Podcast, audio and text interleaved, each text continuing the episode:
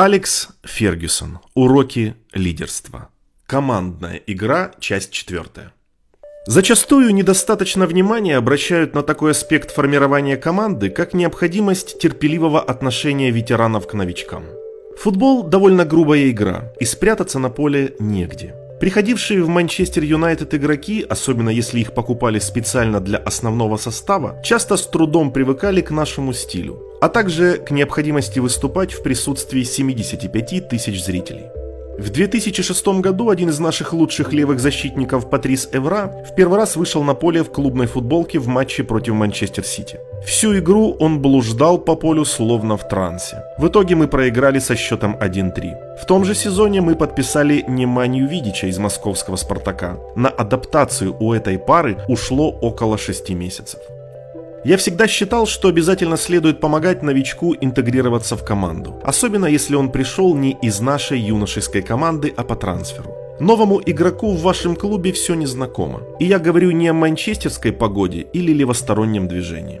Речь идет о стиле игры, в частности о привычках и особенностях характера других футболистов. Ребята, выросшие в Манчестер Юнайтед, в том числе Райан Гикс, Пол Сколс, Ники Бат, Дэвид Бекхэм, сыграли бы друг с другом с завязанными глазами. Им было известно, как отреагируют товарищи по команде на любое действие с их стороны, а также где они окажутся в любой игровой ситуации. Эти парни понимали друг друга без слов и доверяли суждениям друг друга. Между ними возникло чувство товарищества, критически важное для группы людей, поставивших перед собой цель превзойти конкурентов.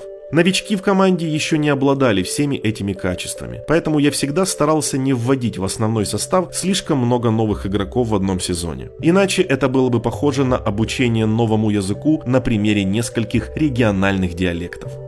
Иногда игрокам очень хотелось получить футболки с определенным номером. Вокруг номера 7, например, ходили легенды, поскольку под ним выступали Джордж Бест, Брайан Робсон и Эрик Кантона. Этот же номер жаждал получить Дэвид Бекхэм, начинавший играть за клуб под номером 24. В то время Дэвид отыграл за Манчестер только два сезона, поэтому я предпочел бы отдать семерку Рою Кину. Но Кину было все равно, и номер достался Дэвиду. И очень скоро я понял, что для него, как для фаната Манчестер Юнайтед, номер 7 действительно многое значил. Дэвид носил его с гордостью. В конце моего последнего тренерского сезона «семерка» снова освободилась. Ее взял Антонио Валенсия, который через некоторое время понял, что это налагает на него дополнительное бремя. В следующем сезоне Валенсия вернулся к своему прежнему номеру.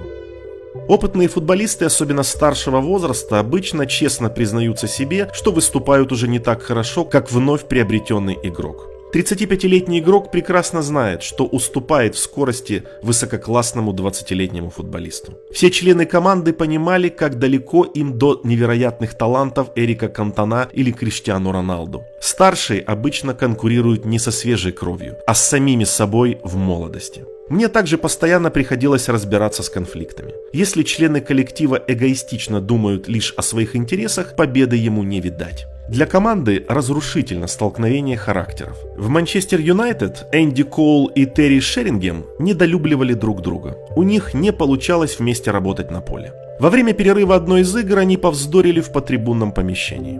Я вызвал их к себе и сказал, что если подобное повторится еще раз, они оба вылетят из команды. Парни мгновенно изменили свое поведение, и больше между ними столкновений не было. Конечно, они не стали лучшими друзьями, но вели себя профессионально. Впрочем, Энди никогда не желал играть вторую скрипку, поэтому после появления в команде Руда Ван Нистелроя чувствовал себя подавленным.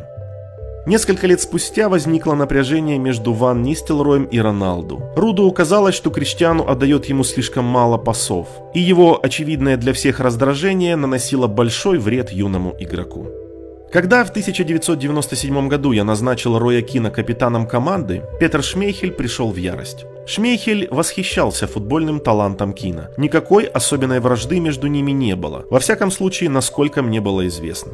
Просто Петр решил, что его гордость уязвлена, о чем и сообщил мне в недвусмысленных выражениях, ворвавшись в мой кабинет словно ураган с безумным выражением лица. Но я отказался отменить свое решение, и он пулей вылетел на улицу. Позже я еще раз поговорил с Петром, подчеркнув его ценность для команды, но решение не изменил. Вероятно, это был не самый лучший способ помочь Кину стать лидером клуба.